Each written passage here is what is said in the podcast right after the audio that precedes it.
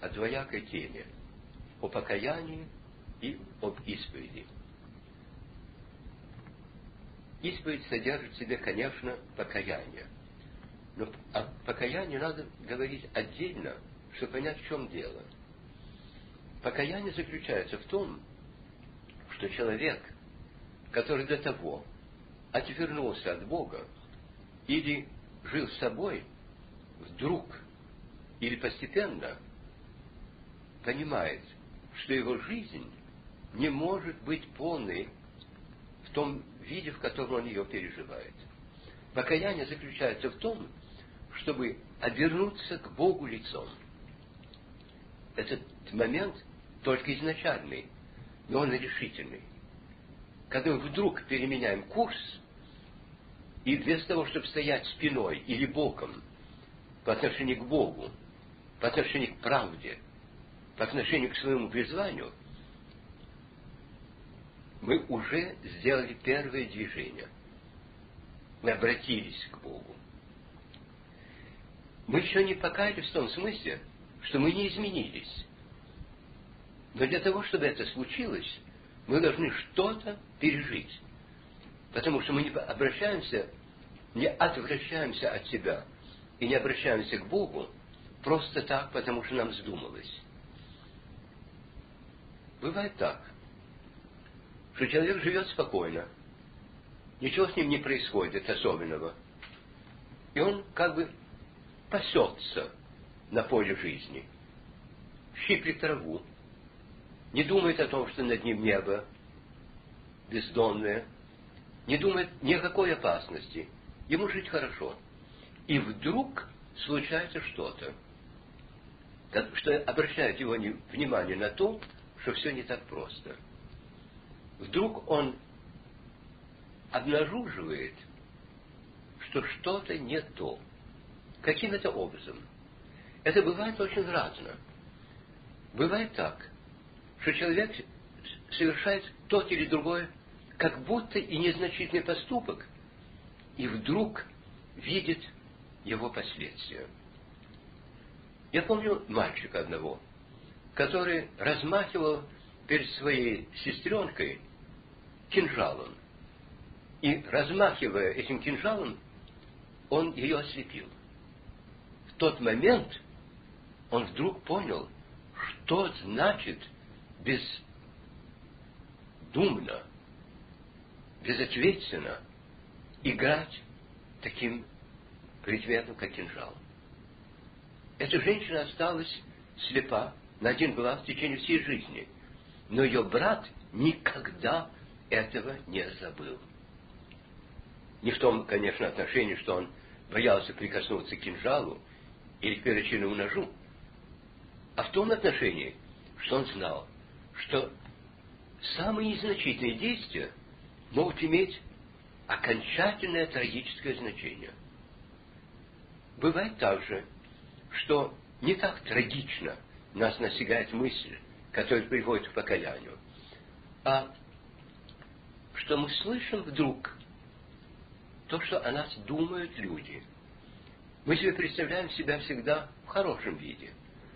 И когда нас критикуют, у нас тенденция думать, что тот человек, который нас не видит, такими прекрасными, какими мы себя видим, ошибается. А вдруг оказывается, что мы услышали мнение других людей о себе самих. Мы думали, что мы герои, а все думают, что мы трусы. Мы думаем, что мы безукоризненно правдивы. А люди думают, что мы лукавы. И так далее. Если мы остановимся вниманием на этом, мы уже ставим перед собой вопрос о том, кто я. И в тот момент, когда мы ставим себе этот вопрос, мы ставим и дальнейший вопрос о том, да, кто я? Какое мое призвание в жизни? Я не говорю о ремесленном призвании, о том, каким человеком я могу стать. Неужели я удовлетворен тем, чем я являюсь?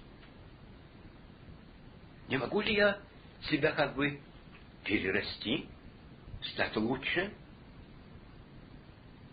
Иногда бывает так, что ничего, не народный голос и не голос одного или другого нашего знакомого обращает меня вниманием на себя самого, а чтение, чтение Евангелия. Я читаю Евангелие и вдруг вижу, каков может быть человек. Я вижу образ Христов во всей его красоте, или, во всяком случае, в той мере красоты, на которую я способен. Я начинаю себя сравнивать. И тут я начинаю обращаться не на себя самого, а обращаться на другое. Или на образ Христа. Или на то, что обо мне думают люди. И начинается суд над собой. В момент, когда начинается суд, начинается и покаяние. Это еще не полнота покаяния, потому что произнести над собой качественный суд – это не значит быть раненым в душу тем, что э, я совершил и чем я являюсь. Иногда мы сознаем головой, что мы плохи, или что в том или другом отношении мы должны бы быть иными, а чувством мы этого не можем пережить. Я вам дам пример. Много лет тому назад, в 20-х еще годах, был съезд русского студенческого христианского движения. На этом съезде присутствовал один замечательный священник, отец Александр Ельчининов, писания которых, которого некоторые из вас, наверное, читали, потому что они были изданы не только за границей, но и в России теперь. К нему пришел офицер на исповедь. Ему сказал, что знаете что, я вам могу выложить всю неправду моей жизни – но я только ее головой сознаю. Мое сердце остается совершенно нетронутым. Мне все равно. Головой я понимаю, что это все зло, а душой никак не отзываюсь болью или стыдом. И отец Александр сделал потрясающую вещь. Он ему сказал, не исповедуйтесь мне. Это совершенно будет напрасное дело. А завтра, перед тем, как я буду служить литургию, вы выйдете перед царские врата. И когда все соберутся, вы скажите, то, что вы мне только что сказали, и исповедуйтесь перед всем собравшимся съездом. Этот офицер на это согласился. Потому что он чувствовал, что он мертвец, что в нем жизни нет, что у него только память до голова, но сердце мертво, и жизнь в нем погасла. И он вышел с чувством ужаса. Он думал, вот я начну сейчас говорить, и весь съезд от меня отвернется. Все с ужасом посмотрят на меня и подумают, мы думали, что он порядочный человек, а какой он негодяй. И не только негодяй, но мертвец перед Богом. Он стал, пересилил свой страх и ужас и начал говорить. И случилось для него совершенно неожиданное. В момент, когда он сказал, для чего он стал перед царскими вратами, весь съезд к нему обратился со страдательной любовью. Он почувствовал, что все ему открылись, что все открыли объятия своего сердца, что все с ужасом думают о том, как ему больно, как ему страшно. И он разрыдался и в слезах произнес свою исповедь и для него началась новая жизнь. И вот тут мы касаемся очень важного момента, именно покаяния. Покаяние заключается в том, чтобы хладнокровно увидеть себе грех и его принести Богу на исповеди. Покаяние заключается в том, чтобы что-то нас так ударило в душу, чтобы вырвались из наших глаз, из нашего сердца слезы. Я помню, как э, святой Варсонофий Великий говорит, что слезы истинного покаяния могут нас очистить так, что уже делается ненужным нам пойти на исповедь, потому что то, что Бог простил, человеку нечего больше прощать. И есть другое место у ученика святого Симеона Нового Богослова, у святого Никиты Стефата, который говорит, что слезы истинного покаяния могут человеку вернуть даже потерянную телесную девственность. Но покаяние должно быть именно такое. Но мы не можем так каяться постоянно. Это нам не под силу. Что же нам делать? А нам делать надо вот что. Вы, наверное, читали о том, как совершаются раскопки. Раскопки древних городов или памятников. Приходит археолог и начинает скрести землю.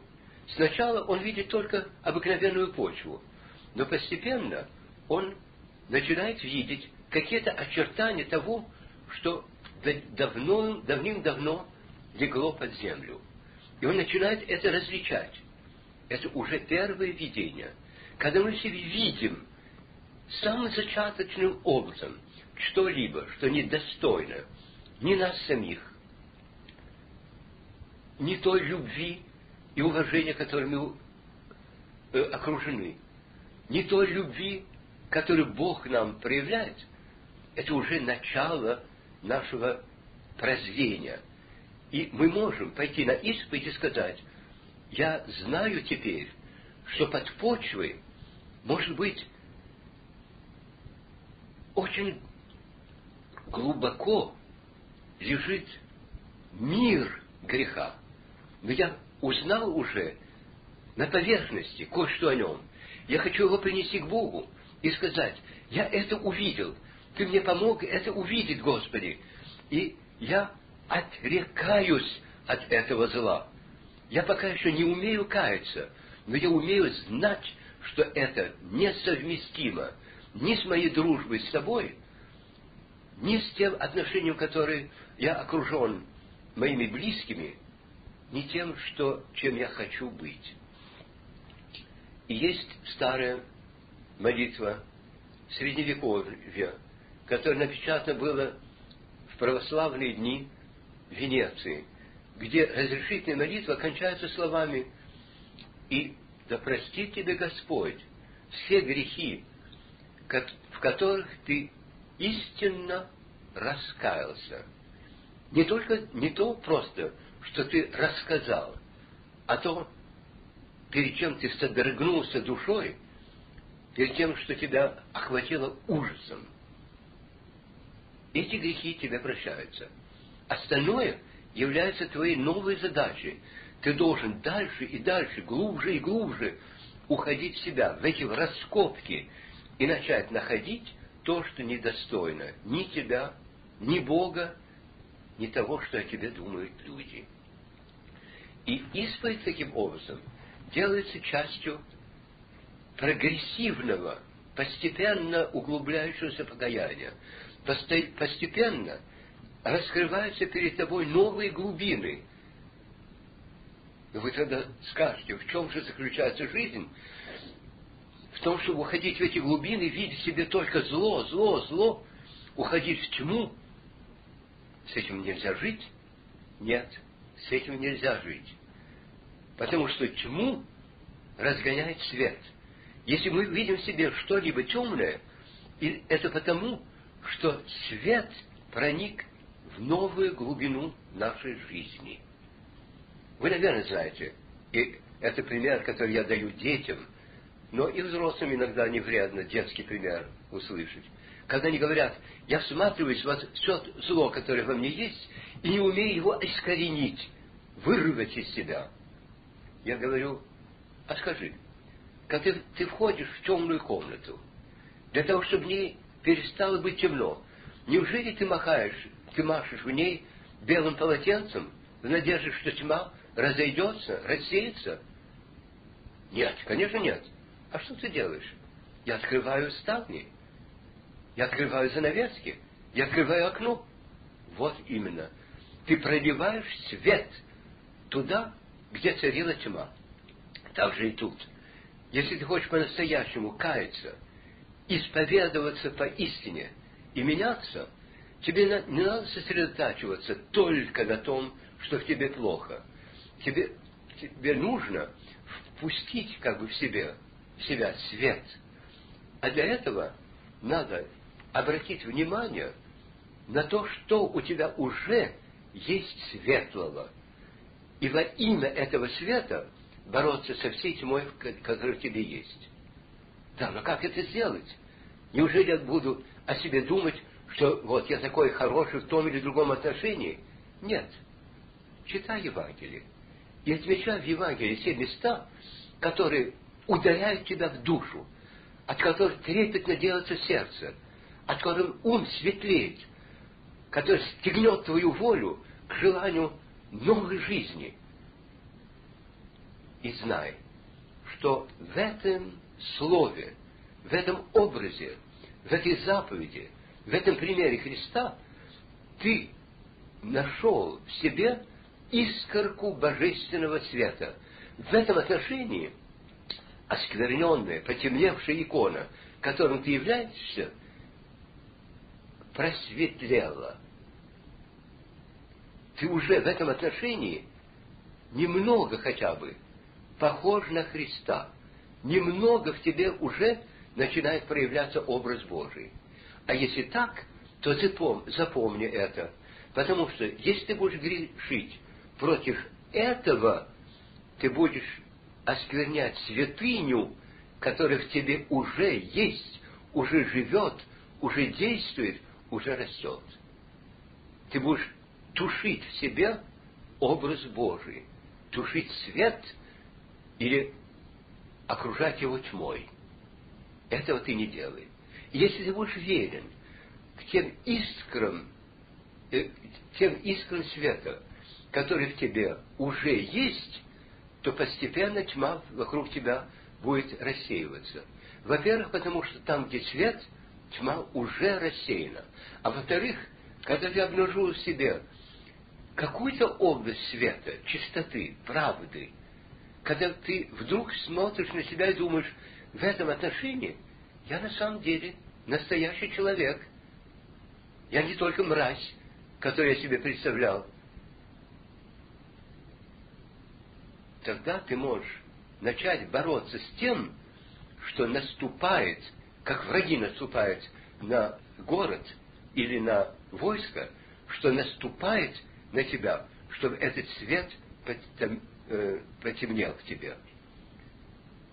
Ты, например, научился, что ты можешь почитать чистоту, и вдруг тебе поднимается грязь мыслей, телесных желаний, чувств, чувственности.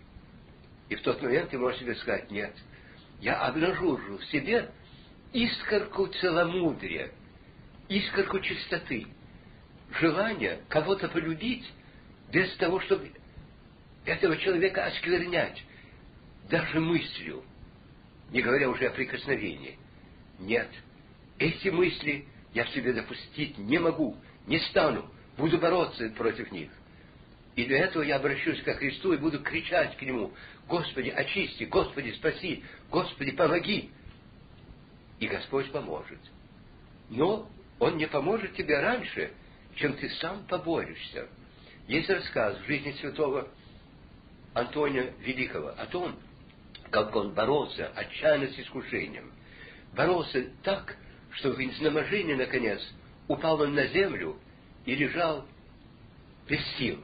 И вдруг перед ним явился Христос. И не, не имея сил подняться к нему, Антоний ему говорит, Господи, где же ты был, когда я так отчаянно боролся?